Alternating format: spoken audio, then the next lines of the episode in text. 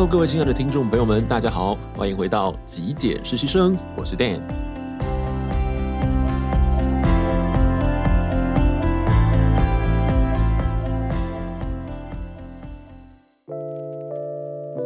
在今天的节目一开始呢，我想要来回复一则来自 Apple Podcast 的留言哦。那这名网友他的名字呢，嗯，我不知道会不会念错，他是 W I N L A V，是 Win Left 吗？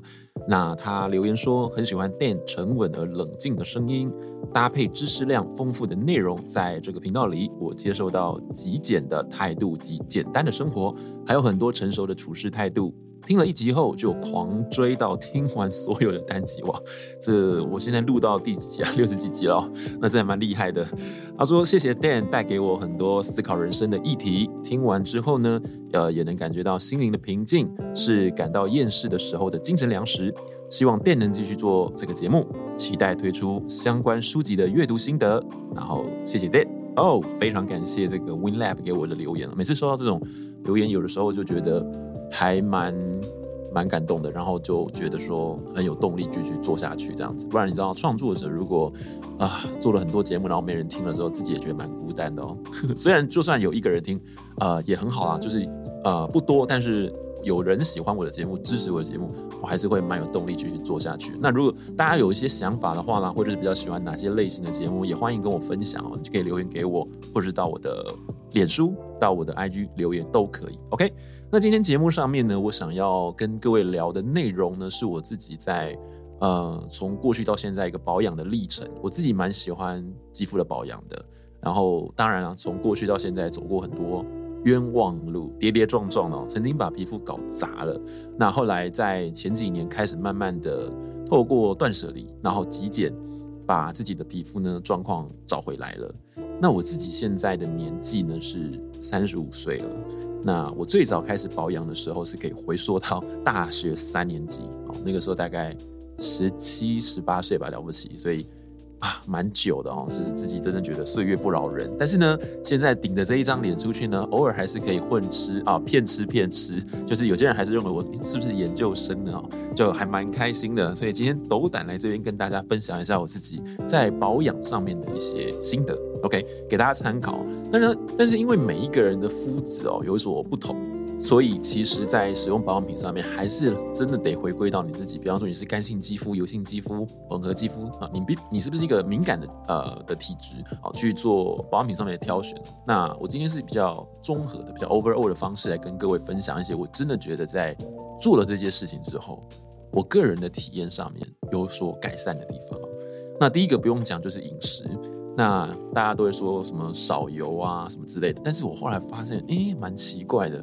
我个人其实没有特别去控制油的量呀，就是呃，在外面的外食也好，或者是说，那我个人其实是蛮喜欢吃炸物的。但很多人都说这个对于皮肤的保养来说，真的不是一个好习惯。毕竟炸物有很多的这种，嗯，呃，我们所谓的抗氧化物。应该是说自由基，然后呢，它就是会让我们的肌肤容易氧化。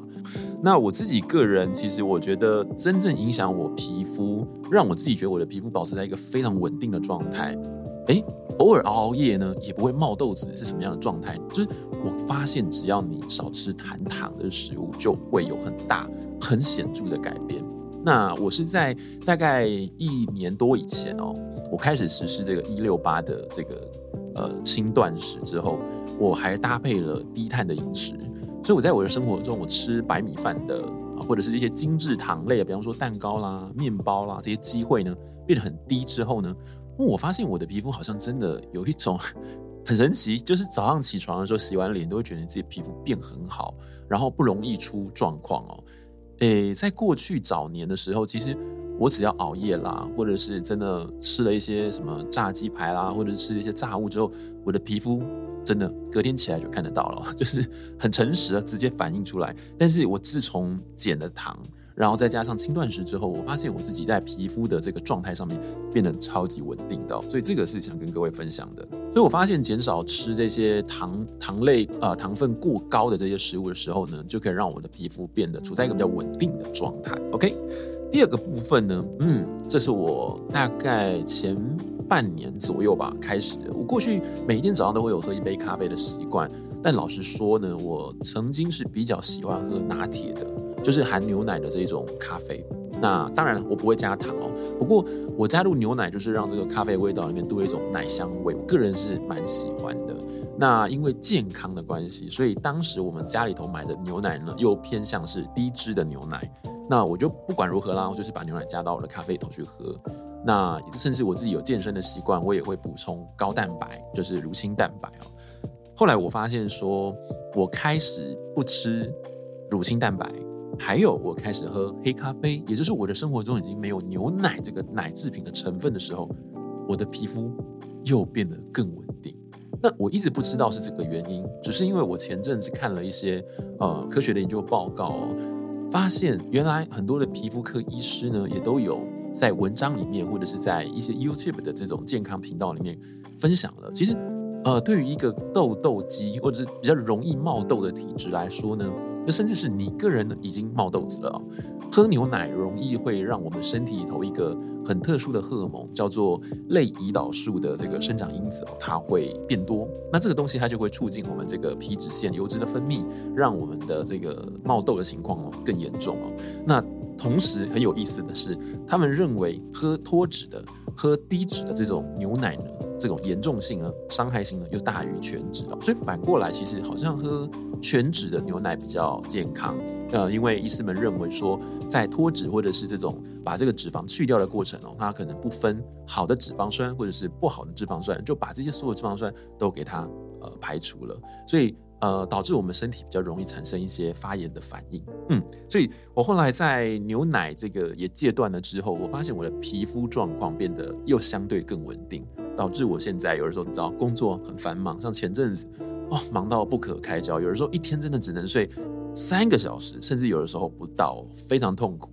但是我的皮肤呢，居然没有冒一颗痘子哦，我自己觉得还蛮压抑的，跟我的这个呃饮食习惯的调整，我觉得可能或多或少呢是有些关系的。好，那么在饮食以外呢，嗯，我觉得再来就是保养喽。进入到保养阶段，跟各位分享一下，我自己觉得保养的话，洗脸是绝对百分百最重要的。因为我自己过去，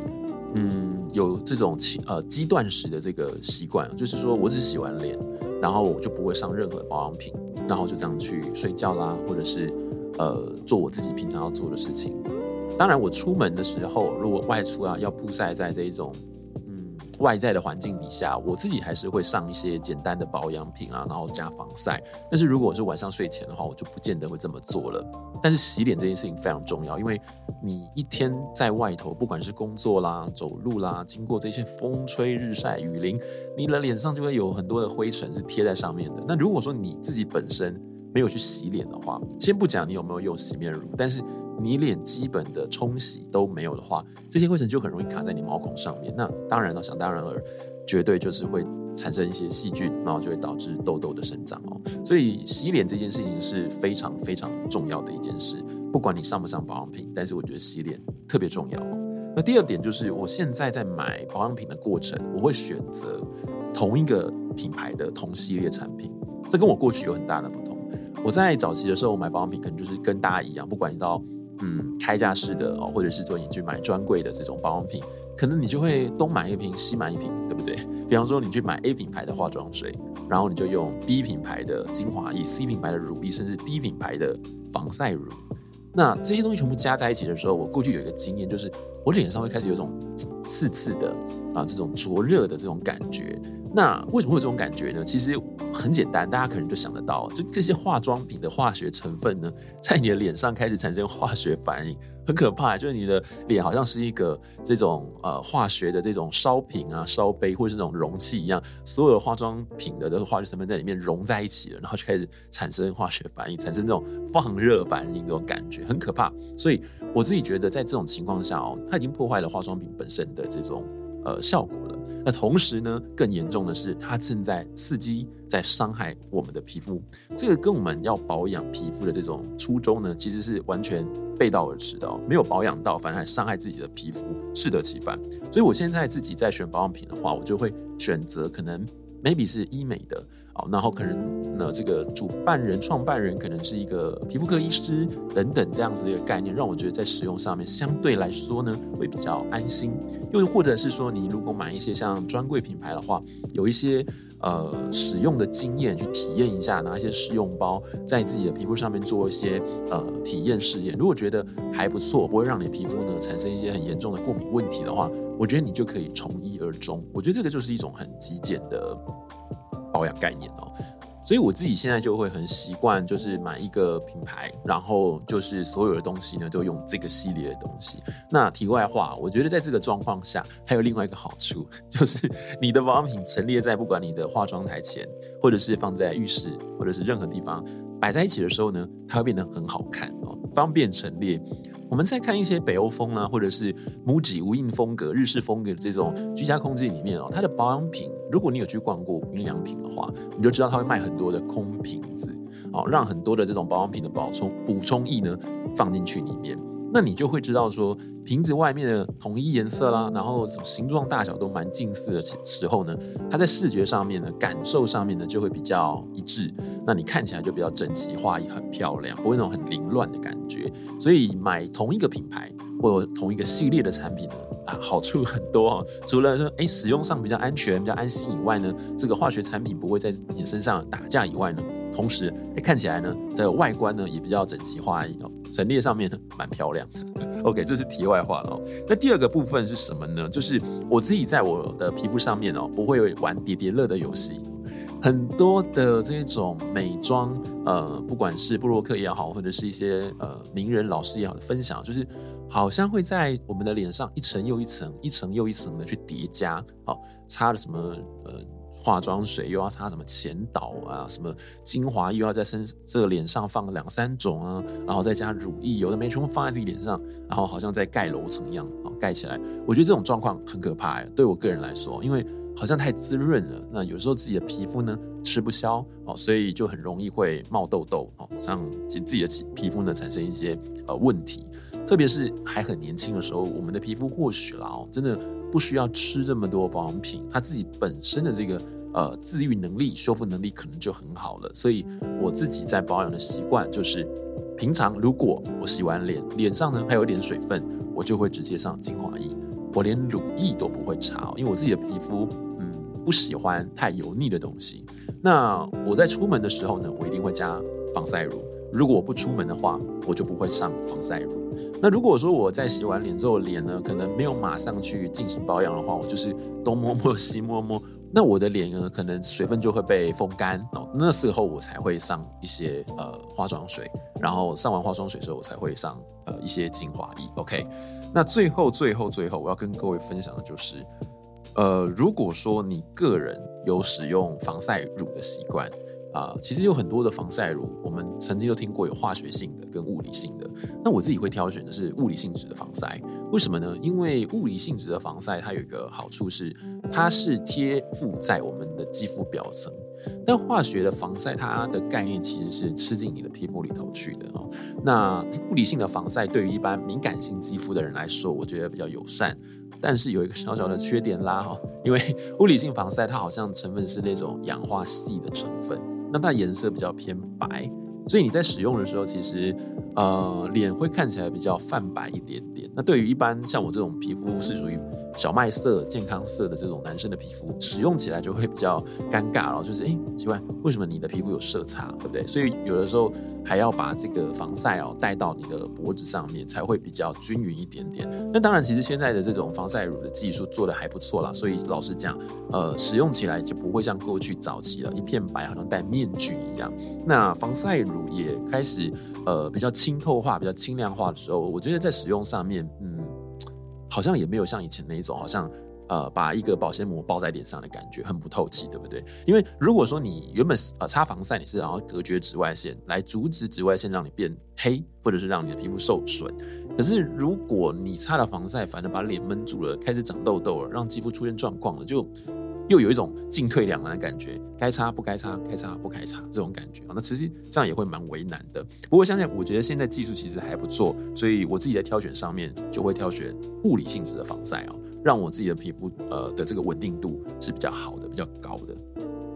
好，那么在这个保养品的部分结束之后呢，其实我在日常生活习惯里面最重要的还是一些跟自己皮肤会接触到的一些，嗯，不管是你的毛巾啦，或者是你个人的枕头啦，或者是你的一些嗯棉被啊、床包这种等等的哦，因为这些东西其实，在你的呃日常生活中很容易跟你的脸部做接触，所以我非常在意这些的呃干净程度哦。像我之前跟各位分享过嘛，就是我自己的枕头上面会放枕头巾。每个礼拜会更换一条，因为在这个情况之下，你的脸在接触枕头的时候比较不容易卡细菌。那你的棉被的这个被被套或者是你的床包啊，这个其实都是要定期更换、定期清洗的。那过去的我呢，嗯，很懒，所以其实都不太会做这些小细节。不过现在就是因为啊、生活开始慢慢的变得比较极简了，那也追求这种比较美好的生活品质，所以很多细节我都会开始慢慢的去呃照顾到。也因此受惠到了，就自己的皮肤也变得比较呃健康这样子。以上就是我想要跟各位分享的一些简单保养的想法啦。那其实这些保养的东西，说真的做起来没有太困难，主要都是你自己日常生活中的饮食，透过饮食，透过作息，透过一些很简单的这种呃生活中的小细节呢，就可以让你自己在皮肤的这个保养上面呢。呃，做到很好很好的一个成效，反而并不一定是说，呃，透过保养品来呃堆叠，让自己的皮肤变好。我觉得其实从生活的作息、饮食去改善，其实是最快而且最治本的。希望今天的节目内容你也会喜欢啦。如果喜欢的话，别忘了记得帮我按个赞，欢迎订阅支持我的频道。我是 Dan，下期节目见喽，拜拜。